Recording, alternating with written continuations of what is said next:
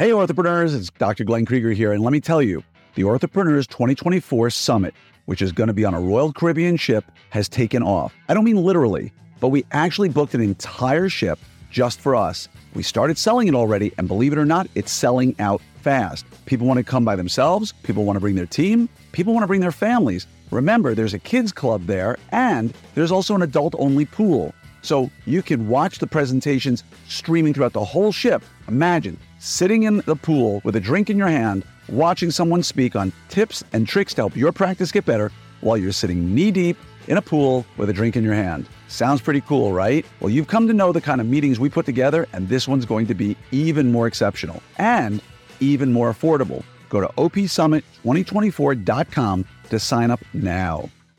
If you don't follow these four steps for your policy and system, you can blame your team all day long. And you know what? They can't defend themselves. They're there to take your beating. And if that makes you happy, good for you.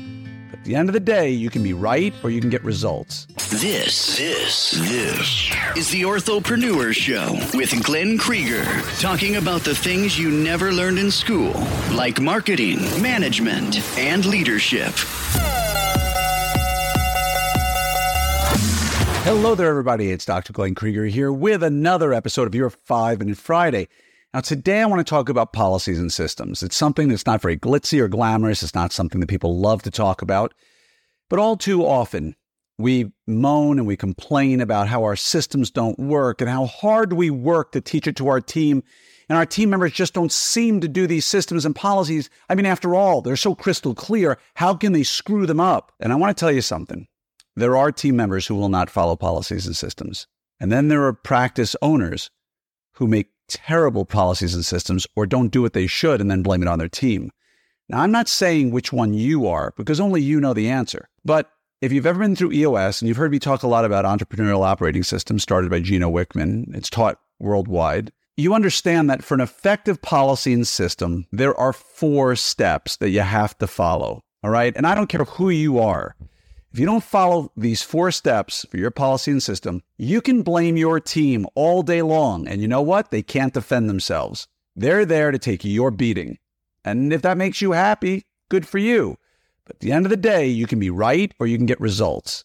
And I'm trying to teach you something here that'll hopefully help you get results.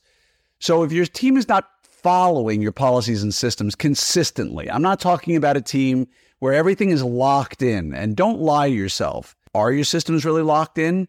Or they maybe need a little bit of help. So, in your particular instance, they're not following a particular policy and system, or maybe they're not following any policies and systems. But here are the four steps that you need to have for an effective policy and system after you've created it.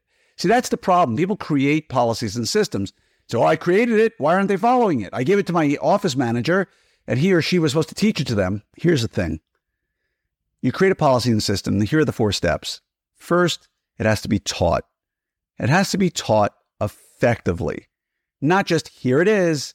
You've got to sit down, and whatever method that is, it has to be taught, whether it's face to face, through video, whatever it may be, it has to be properly taught with an amount of time given to it. It can't just be here's your policy and system. Are there any questions? It has to be taught effectively. And then you have to be able to measure. How do you measure whether or not it's happening effectively?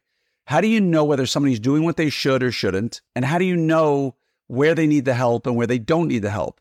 If you give them a policy and system and you're not there every step of the way to watch them try to implement it and measure the outcome, you have no way of knowing whether or not it's effectively happening. And the third thing is accountability. Who's accountable for what? Yeah, you've got a policy and system. Is one person supposed to do everything from A to Z? Or are there, are there handoffs? Are there places where a manager or somebody's supposed to step in and help along the way. And last but not least is continuous improvement, where you made a policy and system, and that's great. But how are we going to get better at it? What can we change about it to make it better? Where are the areas that we're struggling at? And that's the question. So again, if your team is not following following multiple policies and systems, I would argue that it's not the team, but it's you. And you need to change the way you're doing things. And again, you can complain about it all day long. You can blame them as long as you want. And you know what?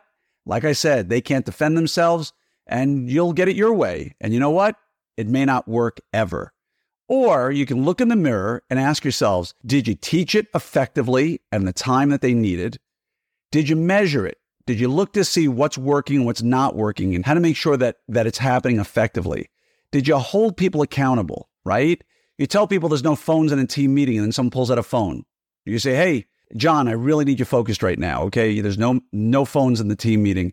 Can you please put that away? Or do you wait for the meeting to finish and you're pissed off and angry and then you blame John? Who's accountable and are they being held accountable?